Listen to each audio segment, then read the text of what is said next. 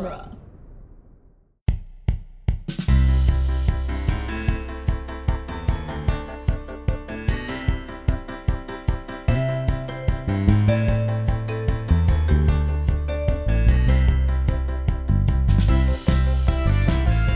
Hello, everyone, and welcome to the Protagonist Podcast, where each week we look at a great character in a great story. I'm Joe Dorowski, and this week we're discussing Quint, Brody, and Hooper from the film Jaws. And joining the discussion is returning all star guest Todd Petersen. Welcome back, Todd. It's great to be with you. So, for anyone who is unfamiliar, Jaws is a 1975 film written by Peter Benchley and Carl Gottlieb and directed by Steven Spielberg. It starred Roy Scheider, or how do you say his name? I don't think I've ever heard his actor's name, this actor's name said out loud. I just was about to say it. Right, I think, I've it's, said- I think it's Scheider. Scheider. I've said Scheider. That's Okay. how. That's the only way I've heard it. All right. Roy Scheider as Brody, Robert Shaw as Quint, and Richard Dreyfuss as Matt Hooper. And it tells the story of a great white shark that causes panic in a beach town and the three men who hunt it. And it, this is, you know, just side note, a film that transformed uh, the entertainment industry uh, when, when it came out. So it's it's a pretty big one. And I also want to make clear, this has been on our schedule to do as a July podcast release since last July. It's been on the schedule for a year. Any parallels to anything uh, that's in this film from 1975 with anything that is happening in the world in 2020 are unintentional and not the reason that I decided that it was time to talk about Jaws on the Protagonist podcast. And and yet we've wandered into the singularity. It's really hard to not see some parallels in this. So, uh, Todd, do you remember the first time you ever saw Jaws? Oh my gosh. It fits into the category of movies I was kind of instructed not to see so that when we started having cable, I think I remember seeing it on HBO or Showtime or something. Because it absolutely was not taken uh, to it. In 1975, what was I? I was like six. And so it was like, nope, you're not. You are not seeing that. And then it became uh, one of those things because it was withheld. It was like, we guys, we have to figure out how to see Jaws. We were exactly like like uh uh what's his name uh from the Goldbergs, uh the kid from the Goldbergs or the kids from uh Stranger Things. Like the minute the film was forbidden, I had to. And I think that I was probably 12 by the time it hit cable and we were like, we got to watch this movie. And I'll have to admit that I was not I was like, what's the big deal, you guys? Like, uh, I didn't get it until I was older and I could start, like, you know, I, I guess I'd see it like maybe every five years. And each time I rewatched it, then I would go, oh my gosh, I get why this film is a big deal. But I don't think I got it like at 12 because I was, uh, maybe I was hoping for it to be something more sensational.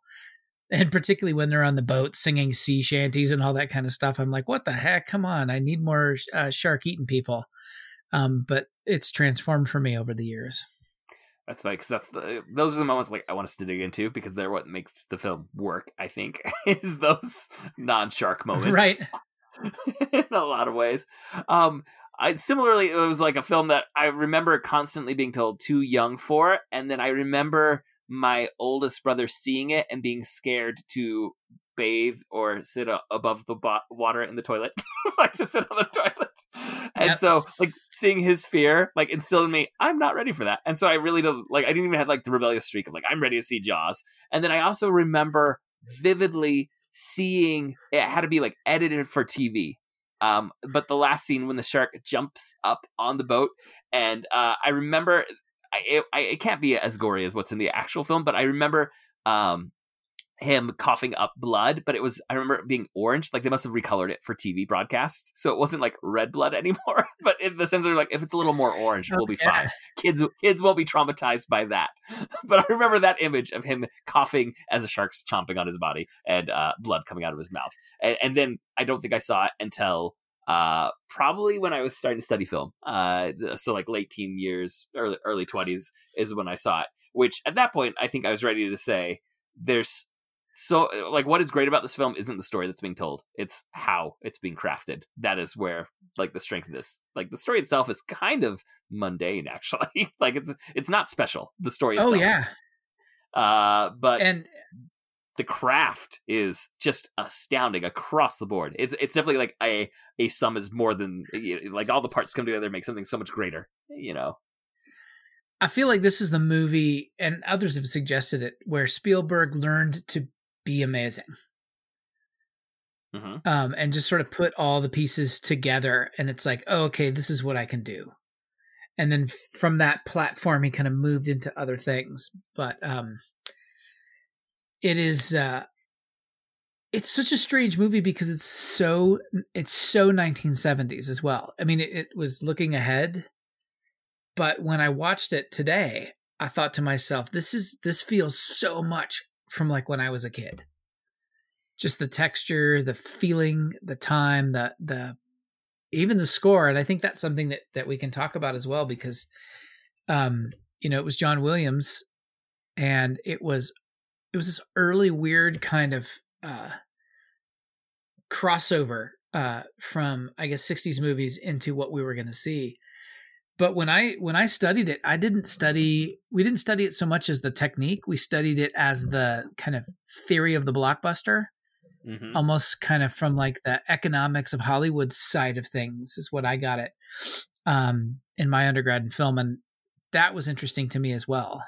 Because it, it absolutely movie... revolutionized marketing release schedule studio expectations oh yeah. like it, it was never the same after Jaws in a way that I, we were joking a little bit before recording. No other film is going to have had the impact on uh, the economics and distribution models in Hollywood uh, since Jaws until Trolls World Tour during the pandemic, which was released straight to video, and studios realized, hey, we can make a lot of money releasing films on demand uh, digitally and right. not not going straight to theater. So w- when this discussion gets taught in film classes, it, you know, a decade from now, they're going to be touching on Jaws and what it does for summer blockbusters, and then Trolls World Tour and what it does for digital distribution of films. Yes which is a, a, strange moment, a strange bit of trivia that that's going to be passed down forever about film history. I think that we just barely witnessed. Uh, some trivia about Jaws itself, though. Jaws is based on a book of the same name by Peter Benchley, who co-wrote the screenplay. Uh, this I had not heard this story. Like, there's lots of stories that you hear about Jaws, like when you're with film junkies. Like every film junkie has Jaws trivia to pass around, uh, often the same Jaws trivia. But I had not heard this one. Uh, Richard Dreyfuss was offered the role of Hooper, but he passed on it. Um, then he had just finished a film and he saw the edited version before it was released and he thought, I am so bad in this film. Nobody is ever going to hire me again. I need to take that role I was just offered. So he rushed to accept the role oh, Hooper again before it could be offered to someone else. um, which uh like uh what a what a strange career path for Richard Dreyfuss that it, that it could have been having having passed on this which he's had a, a, very solid career. And it was like George Lucas suggested to Steven Spielberg that he cast Richard Dreyfuss after uh uh Dreyfuss is in American Graffiti right? I'm remembering that correctly. Yeah.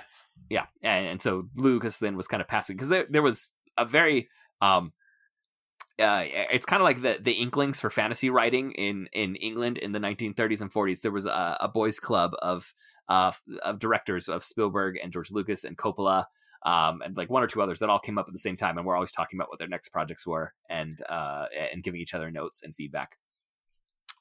Uh, so Jaws was successful, as in it became the highest grossing film ever level of success, and um, it would be passed a couple years later by Steven Spielberg's friend George Lucas when Star Wars came out. But then Spielberg would reclaim the title of having directed the most uh, or the highest grossing film ever with E.T. And then Spielberg beat that record with with Jurassic Park. So Spielberg is a good director. Is really what I want to point out that he's had three three times sitting atop the highest grossing film uh, title. Um, and then after Spielberg, it was uh, Cameron had uh, Titanic, and then uh, Avatar took took that, and then Russo brothers with Avengers. Uh, was it one of the Avengers films? I can't remember it's Infinity War or Endgame. One of those two is the highest grossing film of all time now. I think it's Endgame. Um, but Spielberg, that's a that's a solid run there uh, for for in terms of finances. Um, but it's also critically adored. Jaws has a 98% on Rotten Tomatoes which, as always, makes you wonder who the curmudgeon is. that did not give right. Jaws a positive rating. Who's the hater? Um, in the trivia that always, yeah, exactly. Uh, in the trivia that always gets passed around about Jaws, I think the most cited thing is that the mechanical shark that was built did not work the way it was supposed to. So Spielberg was forced to end up like suggesting the shark more than showing the shark in many of the sequences. Like we were supposed to see a lot more shark than we have in the film according to the shooting plans. Um, and Spielberg says like this ended up becoming more of a Hitchcockian approach. And then when you marry that with John Williams' iconic score, that's when like the mood and the suspense can really take over, like to the point that a yellow barrel becomes terrifying, which is one of my favorite things uh, about this movie. Is that like it's not the shark fin, it's not the shark's jaws, it's a yellow barrel barrel becomes a sign of terror. That and when you Oh my god! Pair that with Williams' amazing score, it's like you you just have the sense of dread that's coming. Um, and uh, just the last bit of trivia. In 2001, it was added to the National Film Registry, which the goal is to preserve uh, films of artistic merit for all history. So the goal is that the U.S. government is making sure Jaws never gets lost in terms of its print or falling out of existence. Jaws will be with us uh, it, eh, well, I guess we should throw out the other bit of tri- trivia. Jaws is a franchise film series that no one ever talks about the other films other than how bad they are. I've never seen. Any. Oh my gosh, we watched. Have you? We watched them uh, in high school. You know, just to do something, and they're they're all terrible. Is it uh, four? I, I mean, it was four. Just, Didn't they reach? I believe so. Which is why in Back to the um, Future 2, there's the joke about Jaws 20 something, right? I can't remember what the joke is, but there's a joke that in the future there's they've just kept making Jaws movies over and over and over again and it was but this was the the era of that it was the jaws movies it was the superman movies um it was the rocky movies they just kept going and going and going until i think audiences just walked you know? Yeah so for everyone who is saying like they'll they'll they're never going to stop making the marvel films just know there there are cycles to film history where genres come and and seem inevitable in their uh, permanence and then they they can disappear and and franchises too uh can can just go away so if there's a franchise you love do keep supporting it especially if they're making good films because they could stop at some point in the case of jaws there were no other good films in the franchise is that right at least that's what i've heard again i've never watched them yeah, I mean, they. I, I think that what they tried to do um, is capitalize on the things I think we're going to talk about. They capitalized on all the things that they thought were carrying the Jaws film, but really weren't, because they they were just going for I don't know what what you would call it. They would go for the bites, you know. Mm-hmm. Um, and it's they they skip the fact that it was not about that at all. Uh, see, like I, Quint's me, long speech about yeah. being in the water in World War II, like that they never came back to that kind of stuff before. See, to me, that's kind of what's gone wrong with the Jurassic Park franchise too. It's the same thing. Spielberg set up this world, and in the first Jurassic Park, you get world building and characters that you love, but also like the suspense is palpable because he does not show you the dinosaurs for so long. Uh, and then like the most recent Jurassic Park movie, I, I, saw it on an airplane, and like within the first thirty seconds, you have a giant dinosaur attacking people on screen, and and it's like you're you're missing you're missing the art uh, to telling this kind of story at some point in the script, and I'm sure it's studio notes and and franchise notes that are like, oh, bigger, better, you got to add more, and you got to hit it faster. That's what the audience is looking for. It's not that there's bad directors or writers involved. It's it's you know these, these things become uh, part of the you know processed into becoming the bigger, better, faster version of what happened first, and I think that's what the audience is craving. And and to like use the Jurassic Park stuff as an illustration, really some of the most impactful, like some of the most meaningful stuff is really not about the dinosaurs at all and it's not about the fear at all. It's the moments with like grant and the kids because they've so like gently and subtly convince you it's like okay grant doesn't want kids. That's his thing. And then when he climbs up in the tree with the kids that's a, a meaningful thing and that matters. And and new jurassic park movies don't have any of that. Yeah. At least i, I actually and, haven't watched the most recent one fully. I started on the plane and then kind of bailed because of that. So when you think about blockbusters and the way that that you can you can see studio executives salivating over the idea and i remember um, studying in a class once that that you know marketing a film is kind of the same base cost unit for any film. And i can't remember what the amount is but they have like x amount that it's that it's going to take at minimum to market any film that you make this much money. And so in their in their heads when they're kind of working out the budgeting you you see people going okay if we take x amount of money to market a blockbuster per that x amount of money you get more receipts and so we have to try to push towards blockbusters and this is why you see the film industry going from uh, many many many films to just a few films and they start concentrating capital into a few of these films. And this is one of the things that Jaws showed him that could happen. And uh, all the Spielberg things, all of the Star Wars movies that they're like, we have to make squeeze as much money out of a fewer number of films. And it's it's really interesting to watch when this stuff is laid out in bar graphs. Um, so while Jaws created something amazing, it, it may have also kind of undermined delicate, nuanced filmmaking because people are thinking that that formula is going to be what happens.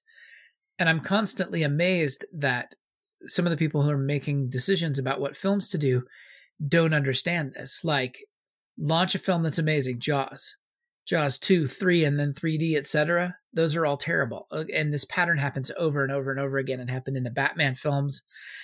Um, it happened in the Superman franchise. It, there's very few times, even with um, The Godfather, right? Godfather 1. Godfather 2, a lot of people argue that's the better one, but after that, it's over. It's like there's some there's some inability to sustain this kind of thing going on and maybe the Marvel Cinematic Universe is one of the things that said we actually can can run this out longer than we have in other times, but it constantly amazes me that people haven't figured out what what it is in a movie like Jaws that people actually liked and or maybe another way to say that is that they keep on misapprehending what people actually liked. Yeah. All right. Well, before we jump into the full plot of Jaws and then dig into a little bit more of that discussion, uh, we want to thank you for downloading this episode. If you would like to support us on Patreon, we invite you to go to patreon.com slash protagonist and support our show with at least a dollar per month. All supporters on Patreon at any level receive access to our special quick casts, and all patrons who support us with $5 per month or more get to choose a topic for us to discuss. And just a quick note, there's been a couple new patrons, and I have reached out through the messaging system on Patreon, which is the only way I have to reach out to you, and I have not heard back about your picks for uh, patron requests. So if you are a new patron, uh, please reach out to us to let us know uh, what you would like us to talk about on the podcast. We would be very happy to do that. All right, so now the summary of Jaws. And Joseph, what, how how should they reach out? What would be the email for that? Uh, it would be feedback at protagonistpodcast.com, or you could uh, direct message us through the Facebook fan page at facebook.com slash protagonistpodcast, or respond. Uh, hopefully, you've gotten those messages from Patreon. And so if you see one of those, I think you can hit reply to that, and I would get an alert from Patreon. So there's a few different ways that that could be done. All right, the plot for Jaws. At an evening beach party, a girl goes skinny dipping and is killed by a shark. When some of her remains wash ashore, the police chief, Martin Brody, wants to close down the beaches, but the mayor insists that uh, this must have just been a boating accident and the beaches should stay open for tourist season. A few days later, at a crowded beach, a young boy on a float is attacked and killed by a shark. The mayor announces a bounty on the shark, which sends lots of amateur shark hunters out. A man named Quint announces he'll find the shark and kill it, but it'll cost more than the current bounty. The mayor sticks with his price point. At night, a couple of drunk friends chain a pot roast to a pier, but when the roast is taken, the shark rips the pier out into the water. One of the friends is in the water when the floating chunk of pier attached to the chain turns and starts heading back to shore. He barely gets back to the to uh, the remaining part of the pier and is pulled out of the water before the shark attacks. A shark spe- specialist named Hooper arrives and looks at the remains of the girl. He immediately d- uh, identifies her as the victim of a shark attack and not a boat accident. When local fishermen return with a large tiger shark, the mayor and the press are relieved that the danger has seemingly passed and they make plans for their giant 4th of July celebration. Hooper insists that the shark's bites uh, the, the, the the shark that's been killed that its bite radius is too small to have been the one that attacked the girl. The mother of the boy who was killed slaps Chief Brody because she found out that another girl had been attacked before and he chose not to close down the beaches. That night, Brody is brooding at dinner. He really does want to close the beaches, but he knows the mayor wants to keep them open so that the local economy can be saved. His young son imitates his mannerisms, uh, and this is clearly because it was a young child that was killed at the beach, is adding to the angst that he is feeling as he's having this special moment with his son. Uh, Brody takes Hooper out to go cut open the captured shark and see if there are human remains inside so they can prove it was the one that attacked that boy on the beach. When there are no remains inside, they know that there's still another shark out there. They immediately go out on a boat that night to do a search, and they find a half sunken boat. Hooper uh, jumps to that boat and he finds a giant shark tooth in the side of the boat. It's embedded there, but he drops it when he is scared by the human remains uh, that drift in front of him. Uh, so now uh, Hooper is saying it's definitely a giant great white uh, shark, uh, but the mayor refuses to close the beaches, insisting that the, the shark that they've caught must have been the one. It is their big tourism season after all, and we cannot hurt the local economy. On the 4th of July, boats are patrolling uh, as people play on the beach. Kids play a prank with a fake shark fin, but then the shark really does attack and kill another person. The mayor is now convinced to hire Quint to go after the shark. Hooper and Brody join him on his boat. While Brody is uh, chumming the water, a giant shark head breaches in front of him. He tells Quint, you're, you're going to need a bigger boat. And they estimate the shark to be 25 feet long. Quint shoots it with a harpoon uh, attached to a barrel that is meant to keep the shark near the surface, but the barrel is pulled underwater and the shark seemingly disappears. At night, the men get drunk and trade stories about their scars. Quint re- reveals that he is a survivor of the sinking of the USS Indianapolis, in which hundreds of sailors were adrift in the ocean for days and died from exposure and shark attacks. Their boat, uh, while he's telling, or as he wraps up the story, their boat is rammed by the shark and it begins taking on some water. The motor has been damaged. They spend the night working on the engines, but the uh, in the morning they see that yellow barrel pop up out of the water. Quint is able to harpoon a second barrel onto the shark, and they tie it off to the back of their boat. The shark nearly rips the boat apart, though, dragging it backwards, and Quint cuts that rope. With the boat badly damaged, they choose to assemble a diving cage that they have, and Hooper goes into the water with a harpoon that is filled with poison that he can inject into the shark. The shark attacks the cage, smashing through the bars, and Hooper drops his uh, uh, his harpoon. He's able to escape and hide among some rocks on the seabed, though. The shark breaches the water and lands on the back of the sinking boat, uh, and now the boat is like drifting upward, and Quint falls down into the shark's mouth and is killed. Brody jams a scuba tank of compressed air into the shark's mouth, as as the shark slips off of the boat. He climbs up uh, onto the sinking mast that is leaning out over the water, and he takes aim with a rifle, and he's able to shoot the scuba tank as the shark's fin is circling back. This the tank explodes, killing the shark. Hooper uh, resurfaces, and Hooper and Brody begin swimming back to shore while holding onto the floating barrels. The end. So, Todd Petersen, like I said, that is kind of a, a fairly simple story about a shark attack that uh, so a shark attacks some people some people go after the shark the shark attacks those people then the people kill the shark. That's our basic beats of the, of the story. Uh, so what makes this one of the greatest films ever made? That it's mostly in people's brains. And i think that this is something jj abrams talked about in that one ted talk where he's talking about the the, mystery box. box or whatever yeah, the magic box. box the the thing that makes this work is that they've transferred what you're seeing in a visual story into people's heads. You start leaning forward, and I felt this again, seeing it, watching it this morning. What you watch the water, you're watching. Everything is about like no, no, no. Um, you can't go in there. You, it's not safe. There's just enough in the structuring of everything so that the audience knows just that little bit more. There's that disparity of awareness um, between us and the people that are, you know, on the beaches or out there. And we're kind of always being drawn forward into the thing that's going to happen. And I think that's the the first maybe two thirds of the film function that way of us being pulled into the wonder. And then in the second half, when there's just the three of them are out on the Orca together, that movie changes a little bit and it's not so much drawing us into the mystery mm-hmm. where we're just kind of waiting for the inevitability.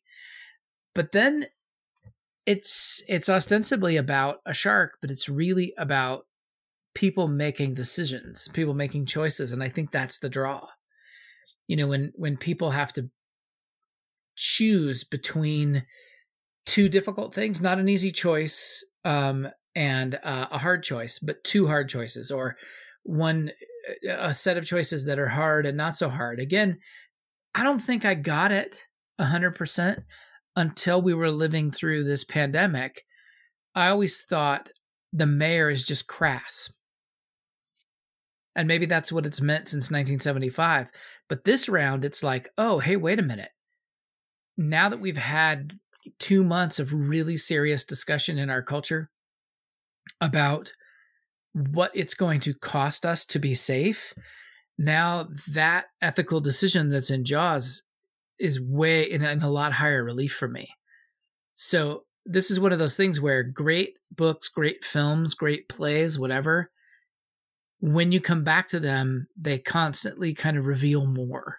And I think that's what Jaws keeps happening for me each time I see it. Starts out as a simple horror film and it's and it has gotten more complex for me the older I get. And that that allows me to kind of put it into, oh wait, this is actually an important film and it maybe doesn't seem like it cuz it's a sensational blockbuster. Yeah, and, and, I think it's grounded not just um, in in that idea of choices you said, but like those three men, like they each have a story and a reason they're on the water or don't want to be on the water, but they're being called to the water. You know, they're they're resisting that call. Right. Uh, and they're they're all fully formed as characters. You understand uh, what's motivating them. You understand their personality type. You understand why they grade against each other, but also why they work well together as a team. Um, and it's there's there's this is a two hour film. There's not like huge swaths of narrative real, real estate to develop each one of these characters, but they're they're definitely fully formed uh, in that. And then I love what you said about the like the suspense of the first half of the film which has a few moments of, of what I'd call horror instead of just the suspense. Uh, and I gotta say, those moments of horror don't don't hold up as well.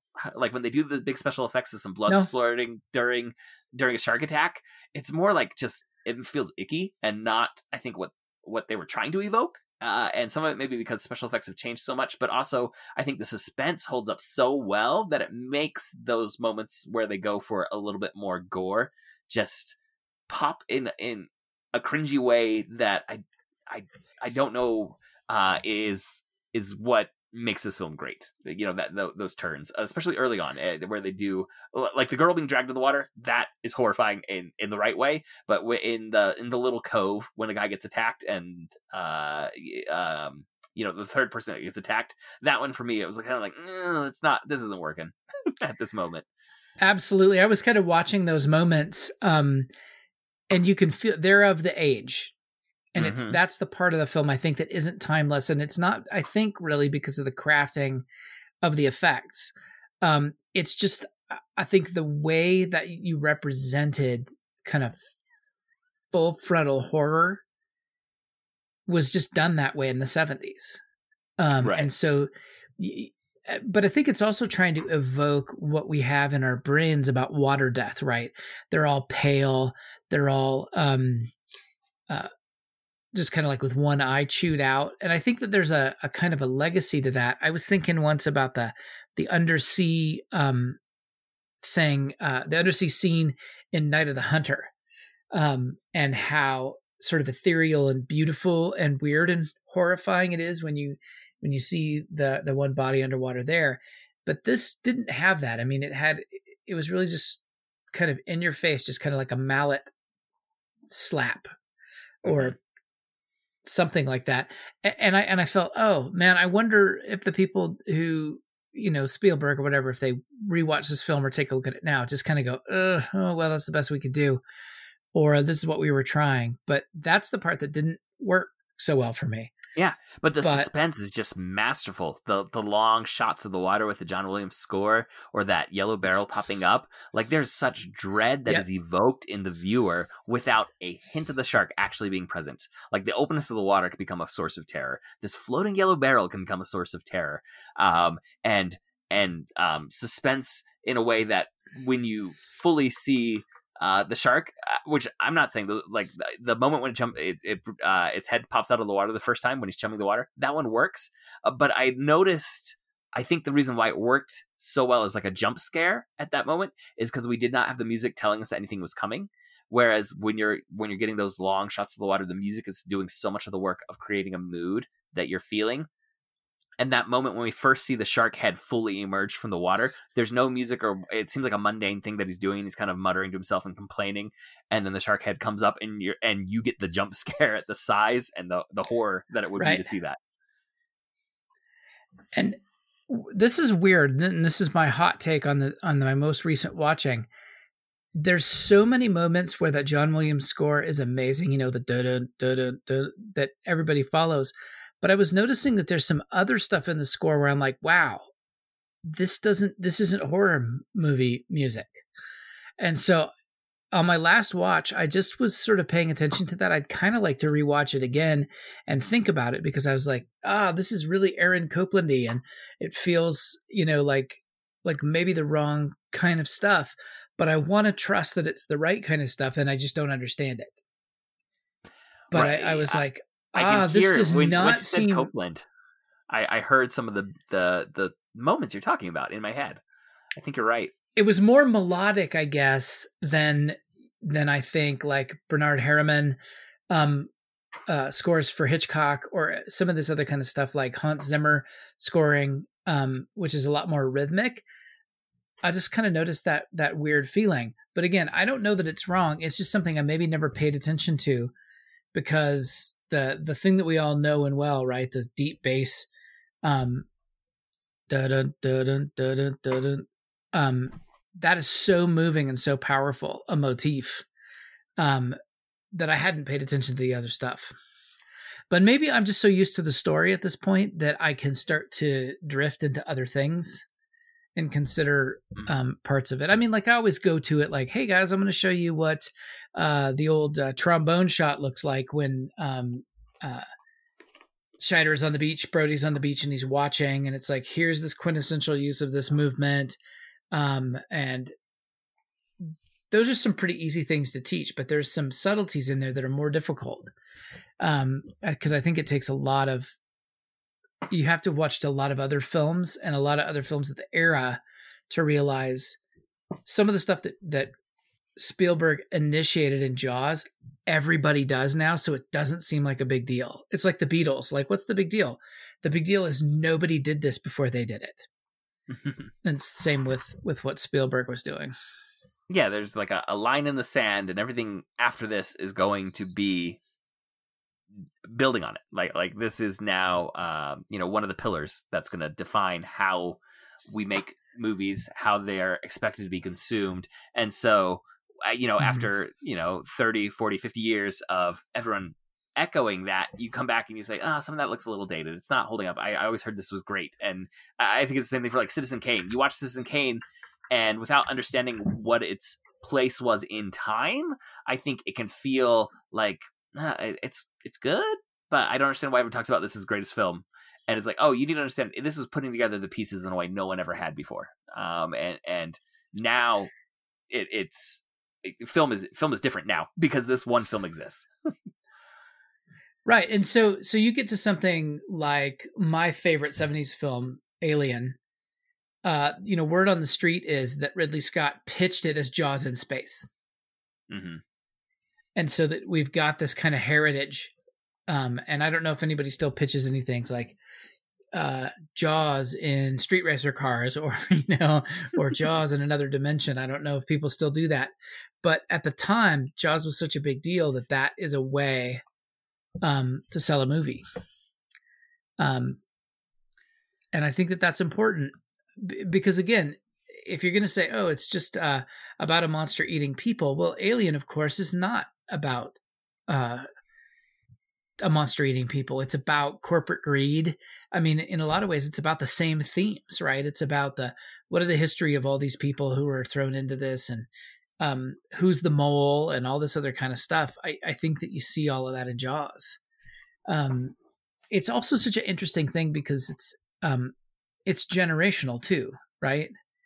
Like you see between Quint and Moody, this this kind of like you young kids don't know nothing, right? hmm And that that sort of middle section of the the 70s, that's that's when culture kind of um flipped. Right? From like the people who'd uh whatever the silent generation to the people that would become the boomers. hmm Um, and so I think that I think that Brody and Moody kind of represent that the new kids, and Quint represents this kind of old way of doing it. And, Yeah. Um, I, I think there's a lot to talk about in Jaws, in that particularly because Quint is just like saying it all the time. It's not subtext at all. Yeah. He's just like, you all are lazy. You don't know what you're doing. You don't know how to Right, tie knot. and of course I- taught the way I was taught. Yeah, and and and you don't you, you nobody knows how to do it. You're all soft in the belly, and I think the film is makes a really important point, right? Who gets bit in half? Not Moody. Or, or or Hooper, right? Not Hooper. Hooper, Moody. What am I saying? Yeah, Hooper. Moody is I- I one, got well, Mo- Moody double was one of the other up. old old hands, uh, old fishermen, right, on the beach. I think at, at one point. Um, but yeah, so right, yeah, uh, I'll go. I'll, I'll go back into safety. Richard Dreyfuss does not get bit bitten in half. Yes. uh, eh, eh, well, I, I think we should talk about these three characters. Uh, You're starting to get into some of the interesting stuff with the the uh, generation gap between uh, Brody and Hooper, and then and then Quint.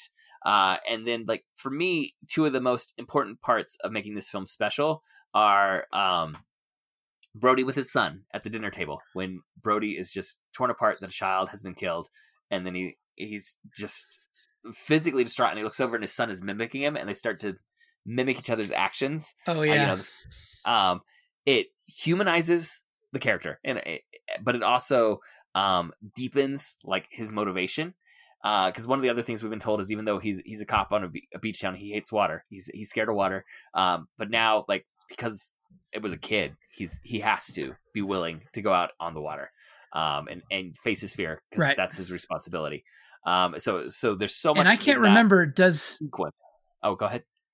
Does the does the mother um in her uh, black funeral clothes does she approach him before or after this scene? I can't remember. It was before this scene. It, it was right before. I think we. I think okay we go so from that that was that Yeah. was the interesting setup right she comes she slaps him in the face she accuses him uh, i think it's the mayor who goes nah brody look it wasn't you and he's like yes it was he like accepts that um uh burden on his shoulders and then tries to go back and just like you know do exactly what we're talking about just try to connect with deal with his family is but uh, that scene's so interesting because it's a, a triangle right? That scene is being observed by brody's wife.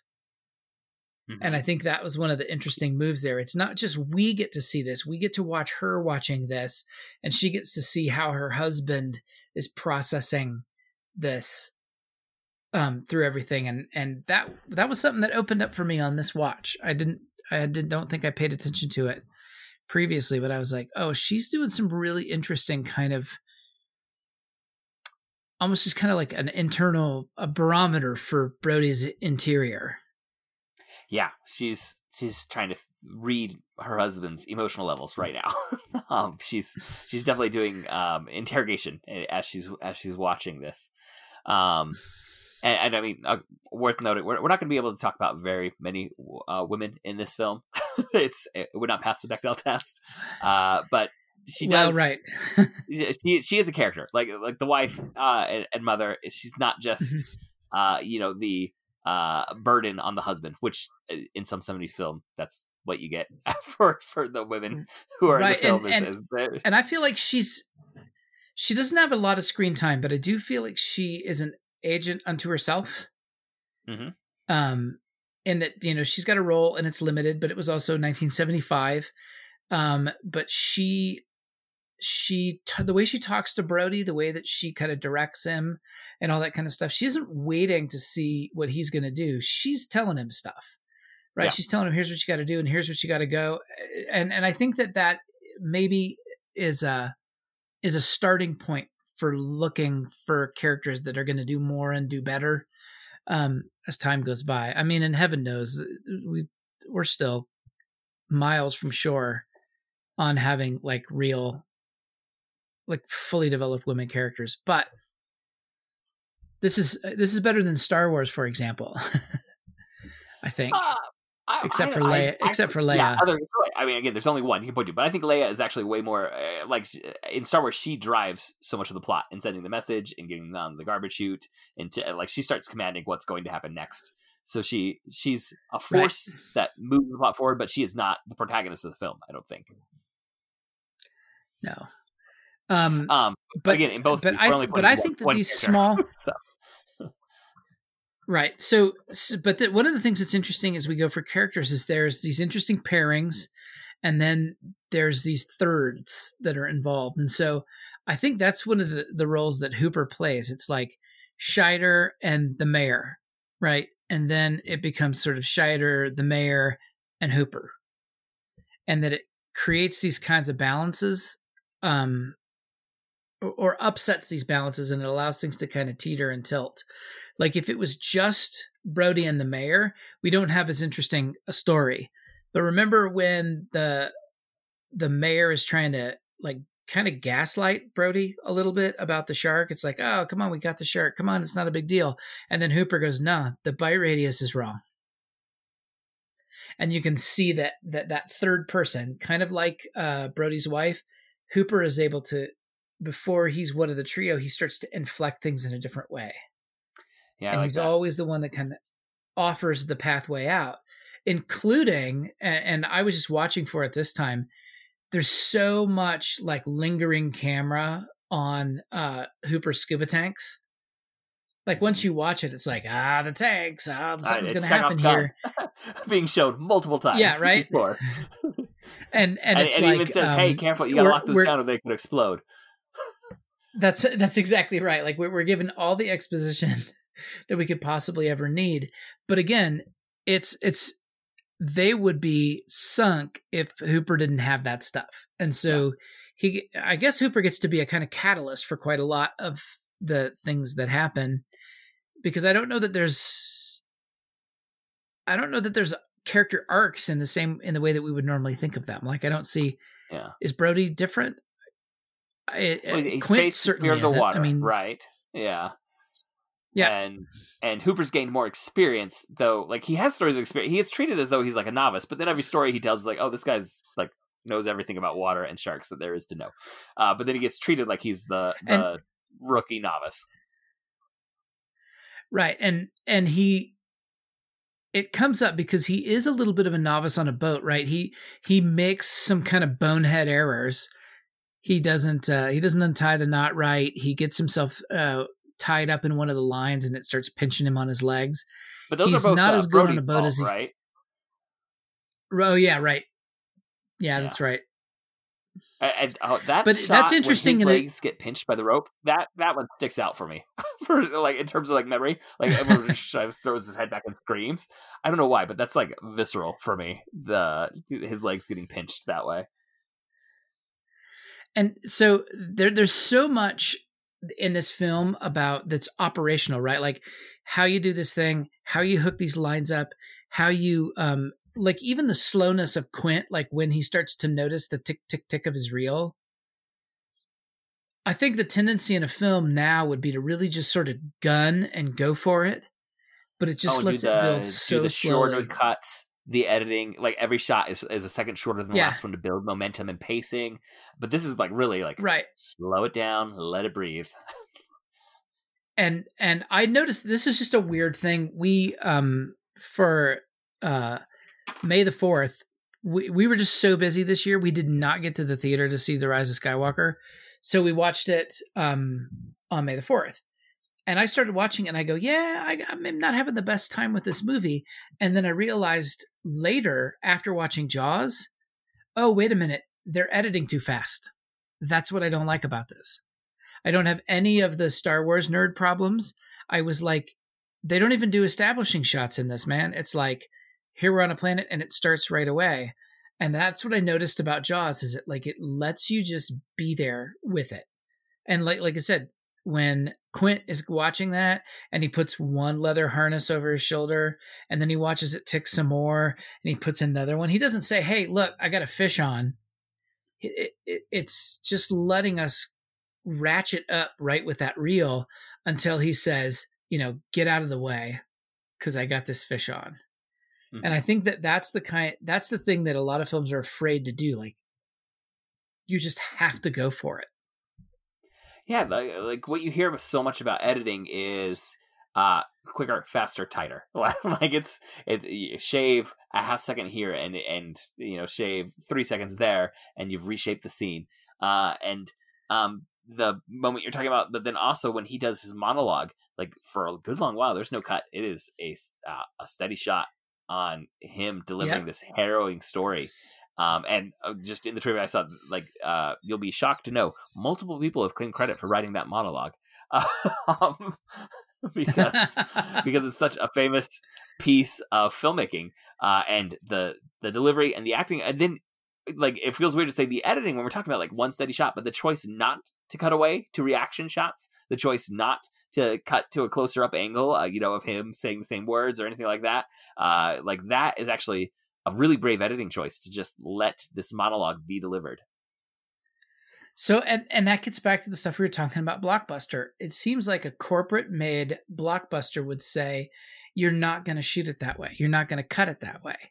We got to do this kind of stuff. And this is one where you really sort of get to feel the auteur's hand saying, "Okay, we're going to just let the filmmaker make this film the way they want to." And I don't know that it happens a lot anymore um, because, you know, a lot of this is filmmaking by committee um, in the blockbuster arena. But when you do let a filmmaker kind of do their thing, that's when people go, yes, that, that's the thing that I want. And I think it's why it stuck around and why the sequels fell apart. But um, you can just really see that. I mean, the lighting too in in I mean it is night and most of the film does take place in the day, but but those night shots, the way that everybody's in shadow and the faces just kind of emerge from the light on the ship. It's pretty amazing. There's just a, a full on tonal shift um, that was really, really well handled. But again, it's not the shark stuff. Mm-hmm. I mean, we're talking about, but I don't know that I would be all that interested in in the speech without the simple plot that we were talking about at the beginning. Yeah. I don't know that I would. um I can't see there being like a a, a C mumblecore film, right, where we just have a series of these speeches. Um, I, I, I think that it works as as um a pause in an action film. But then it and the best, like I guess the best film it cuts it. to the boat being rammed. Like it's like, oh, reminder, guys, you are watching right uh, and uh, uh, this summer blockbuster. Yeah, and and it's it's a that's a pretty great way that they pass the action, right? They're singing their sea shanties and they're going bap bap bap bap bap on the um, table in the ship, and then it seems like oh maybe they're not hearing the boat getting rammed because they're just getting so rowdy, um, and, and all of that just made sense to me. It was mm-hmm. it was pretty great.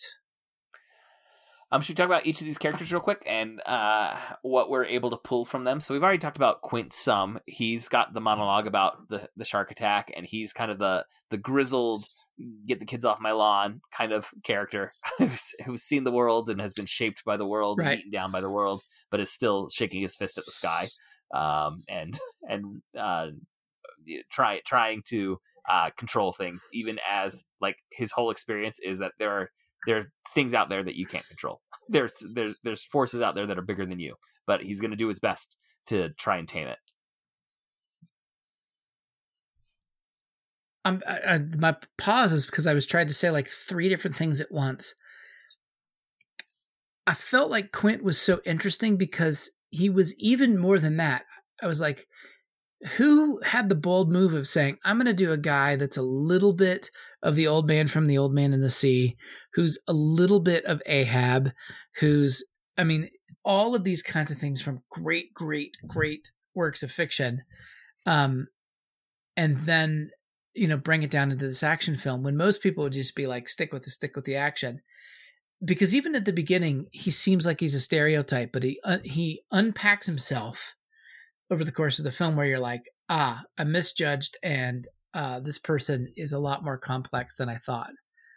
Because it even starts kind of dumb, like, hey, what's that scar? What's this one? What's this one? And they just start going back and forth until it's like let's get to the real stories and each Yeah. one of them there's an amazing doubling of the characters between um between quint and hooper like they they're kind of two sides of the same coin right like each one of them their obsession with sharks is because of having been come after by sharks um and i think that's where they you know ended up like being buds I was gonna say, I, I when they are trading their scar stories, remind me, do we get a quick shot of Brody like pulling up his shirt to show a scar, but we never hear what the scar is? man i don't remember because i was just watching between I'm pretty sure that's the case. Yeah. I remember that being the case. He pulls something up, and it seems to. I'm pretty sure it indicates it as a gunshot. wound. Yes, Uh, yeah, but we don't. We never hear his story. Like the other two are telling their shark bite. but he, he just he just pulls it up, yes he and doesn't i just Yeah. looked it up and he doesn't say anything, and it's it's different because they both understand. Okay, that's a really personal story, and being attacked by a by another human is totally different from the shark Right. attacks that we're talking so about. So God bless reddit they said uh brody has a scar on his abdomen but he doesn't discuss it Okay, and I think that's a really interesting character beat because a lot of Brody's backstory gets hinted at but never told. So like we're told he fears the water, and at one point his wife says it's a childhood thing. But we get monologues from Hooper about his childhood when he was on a boat and a shark attacked the boat uh, and sunk it. Uh, we get the Indianapolis monologue from Quint, but Brody, we just know there's some trauma there about the water, and now we see there's a scar, but we don't really know what what it's about. And I I think it works to have been given different levels of information about these characters. They're not all yeah being y- y- y- revealing themselves to each other. well and it's it's it's a great it's a way of balancing them in a way that doesn't seem cheesy so brody's a new york city cop he's like you want to know what? I can't do that anymore. Which is uh, i think that's the extent of what we get. It's like nope it's it's crazy. I'm, i can't do that. And then there's one guy who's driven to ahab like a possession and then there's one guy who's driven you know hooper is driven to study these things. Um and you can see some you can see these really interesting things. Maybe brody is a third uh like the overlapping venn diagrams because the minute there's a shark what does brody do? Starts reading. He just starts trying to get as much information in his head as he can about the sharks which is why he can hit it off so easily and immediately with with hooper. So i think that that's pretty fascinating. Yeah, Thing I that we know about about, Brody, like, he's a- there. he's a quick study. Uh huh. But then he uh, he doesn't do the thing where it's like I've I've read now I'm an expert. Like he he knows what questions to ask, but he's still willing to ask them to Hooper. It's not like I've read this. you know, he he's built he's asking Hooper Right. to uh to build on the foundation that he started to get in reading. and that's so opposite of what happens in like normal cop narratives right like the cop narrative is leave me alone i don't have a partner I, I i'm a loner i'm i'm just going to shoot my way out of this and it's not it's like he's like there is a way to be rational and to think our way through the best way to keep people safe. Mm-hmm. um and i thought that was a really powerful part of brody. I, I mean when i was a kid i was so imprinted on brody shooting the tank and blowing the sharp up that that that's kind of like my my inside out core memory marble of jaws. Um and so every time i rewatch it i have to kind of go there's so much more to it than that moment. And i don't know why but that was the thing that has always stuck with me since like you know 1980 or whenever when i saw this The, first framing of that shot is Um, really fascinating as he's laying out across a mast that is sinking, uh, and and he's just barely Right. above the waterline, and the fin is coming at him in the in the deep background initially, but it's like tearing through the water towards him. It is a really well constructed shot.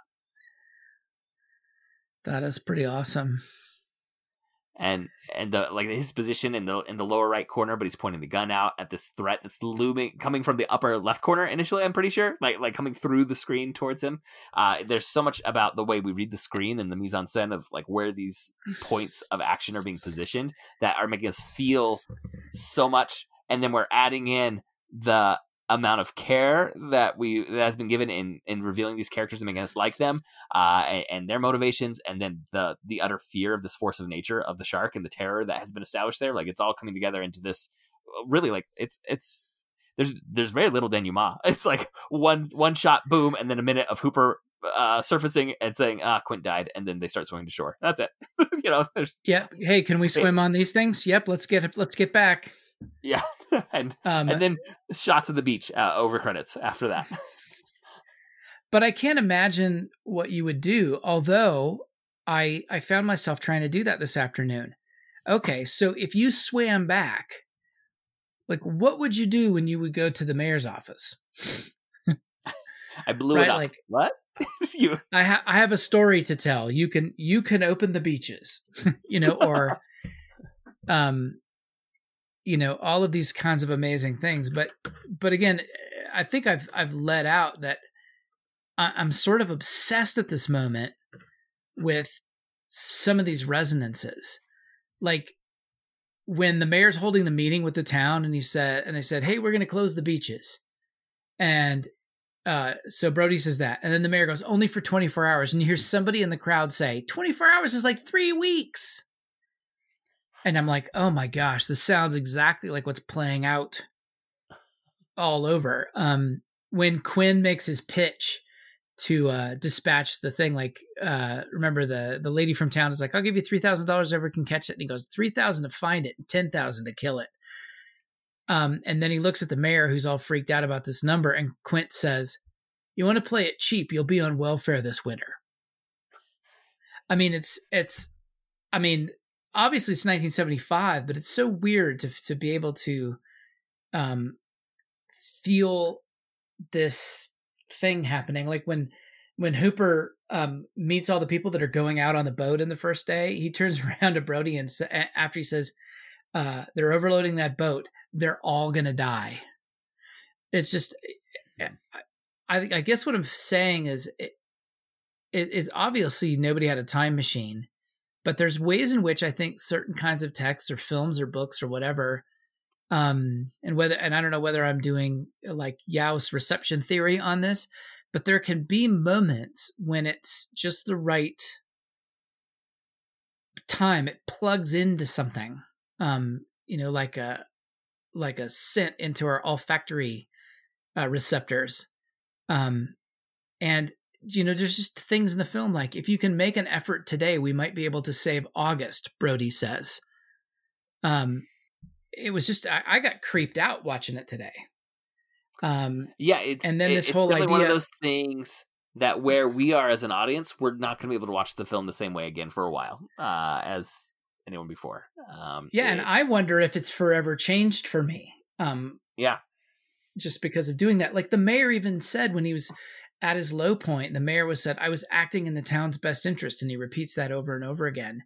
And so again, I think I think that a film that was only trying to be an action film might not be able to pick those resonances up again, but a film that's that is legitimately a film of importance has that kind of capacity to to be returned to mm-hmm. and to offer us some new kind of stuff. And I mean, I, the Twitter was a, a flame with people saying um, that governors across the country or the White House um, was like the mayor in Jaws. I mean, they were saying it flippantly, and so I was like, ah, whatever. Maybe I was primed for that. But then to watch it, I mean, it's it's really a good moral tale for what kinds of things do we have to do what kinds of sacrifices do we have to make? And if we're not willing to make those sacrifices, then we're going to need heroes like the three who go out on the boat. Um, and I think that's that kind of stuff is worth thinking about. Um, and maybe it's what makes this film uh, bigger and better than you know a bunch of other imitators that came and went. They still had sharks. They still had that simple story, but they didn't have the other flavor that Jaws has. I don't know. Yeah, maybe and, I'm reaching too high. I, well, I wanted to say, like you're, you're pointing out how some of the greatest strengths of the film make it resonate, you know, years, decade, decades on in completely new situations. Um, I will also say, it helps it overcome the fact that like the science doesn't check out. in this film at all of uh, exploding uh, air tanks and uh, the, the way shark behavior. Like that doesn't all check out, but it doesn't matter because that's not the story that's being told. This is not like a, a science demonstration.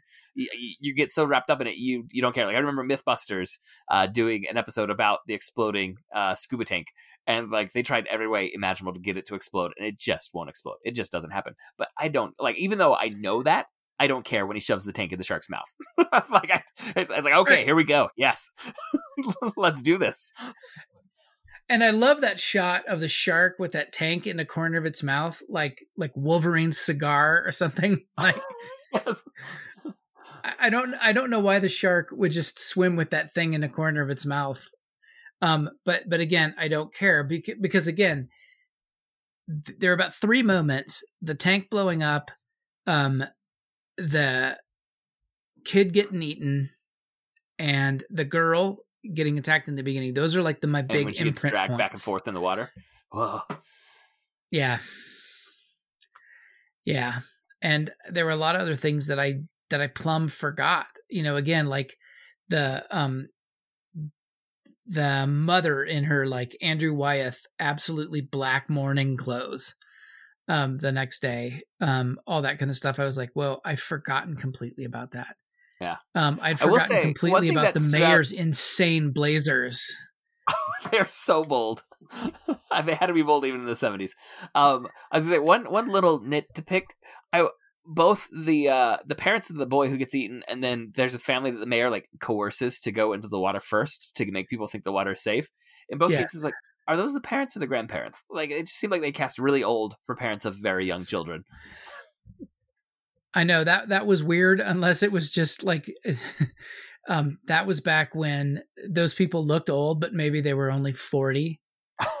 just, like we, like we, we, didn't know about sunscreen like yet. um yeah well if you think about it too i mean maybe just people looked older i remember someone saying uh carroll o'connor um when he was playing archie bunker he was like 40 something Whoa. And every time in my whole life, I always thought that Archie Bunker was old.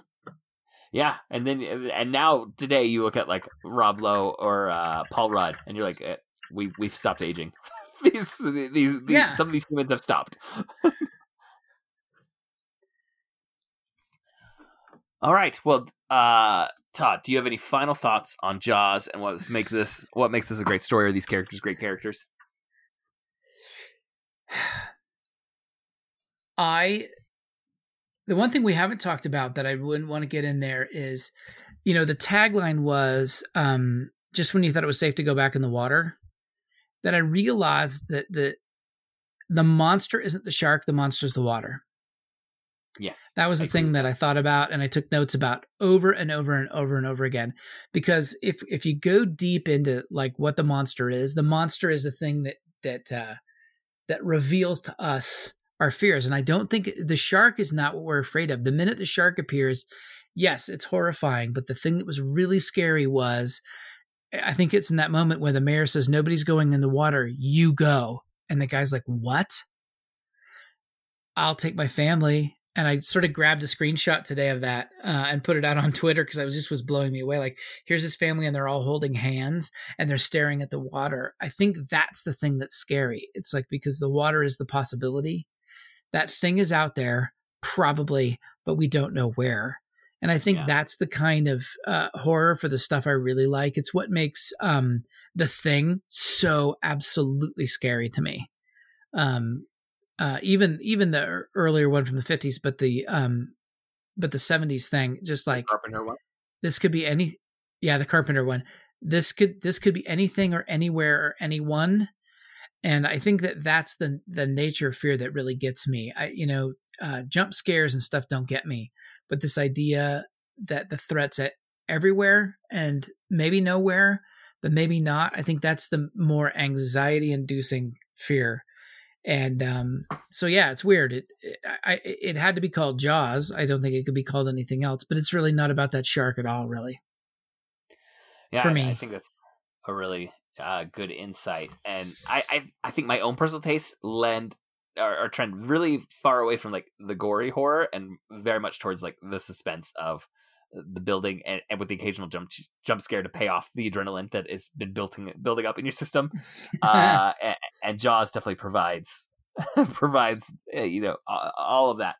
Um, I will say I watched this on uh, Amazon Prime. I just rented it from Amazon. I don't, I didn't have a copy, and you know, couldn't get to the library, obviously. Uh, but you know, when on Amazon, when your show ends, they're always like pushing the next thing that you should watch. Uh, and for whatever reason, their algorithm was saying as the the Jaws credits were playing, uh, you should watch My Big Fat Greek Wedding next. that is what it suggested. I don't know as a, as a palate cleanser after watching Jaws. It just doesn't feel like if you're if you're sitting down and, and enjoying Jaws, your next natural selection is going to be I need my big fat Greek wedding. Right. it's just I don't know what's up with the algorithm I'm just trying on that to, one. Maybe it hiccuped. yeah, or maybe. maybe it was uh maybe they were thinking about like Greek Greek food, Jaws, Jaws eating Beautiful something. shots of water. I don't know. right. Yeah, I don't know. Right. All right. Uh, that is going to wrap up this episode. Thank you for joining us, listeners. For show notes and links to all the other great dueling genre shows, you can go to duelinggenre.com. Also, please subscribe to the Protagonist Podcast in your podcast app of choice, and please leave us a review. That really helps us out.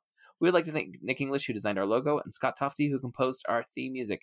Uh, you can reach us by emailing feedback at protagonistpodcast.com. We're also on Twitter. You can follow at protagonistpod or at Jadarowski, and our producer Andrew is at Disminute, and our Facebook fan page is facebook.com slash protagonistpodcast. Todd, uh, could you remind our listeners about your books?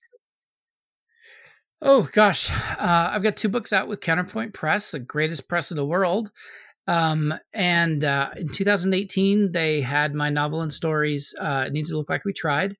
Um, and uh, I'm really happy to report that I just finished editorial passes on a new book um, called Picnic in the Ruins, and so it's off to copy editors.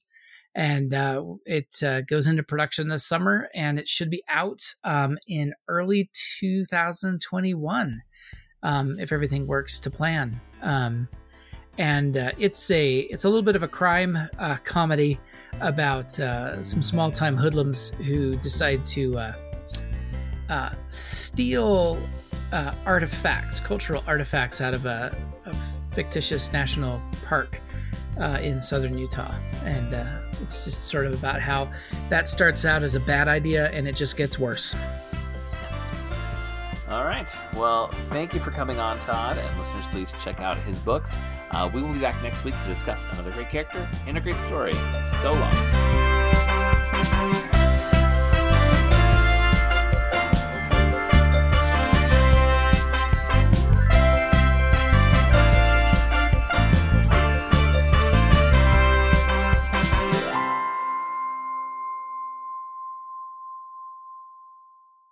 All right. Okay.